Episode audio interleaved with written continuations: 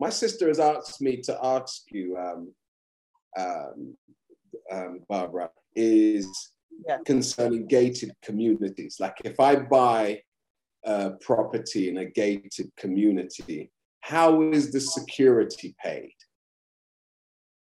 The security is paid as a part of your, I think you call it HOA, your homeowners association. And so they would work out the cost of the pool, the keeping the yard clean, sometimes the cost of the lighting, the outside lighting, and the security costs. Those are basically what would make up your HOA fees.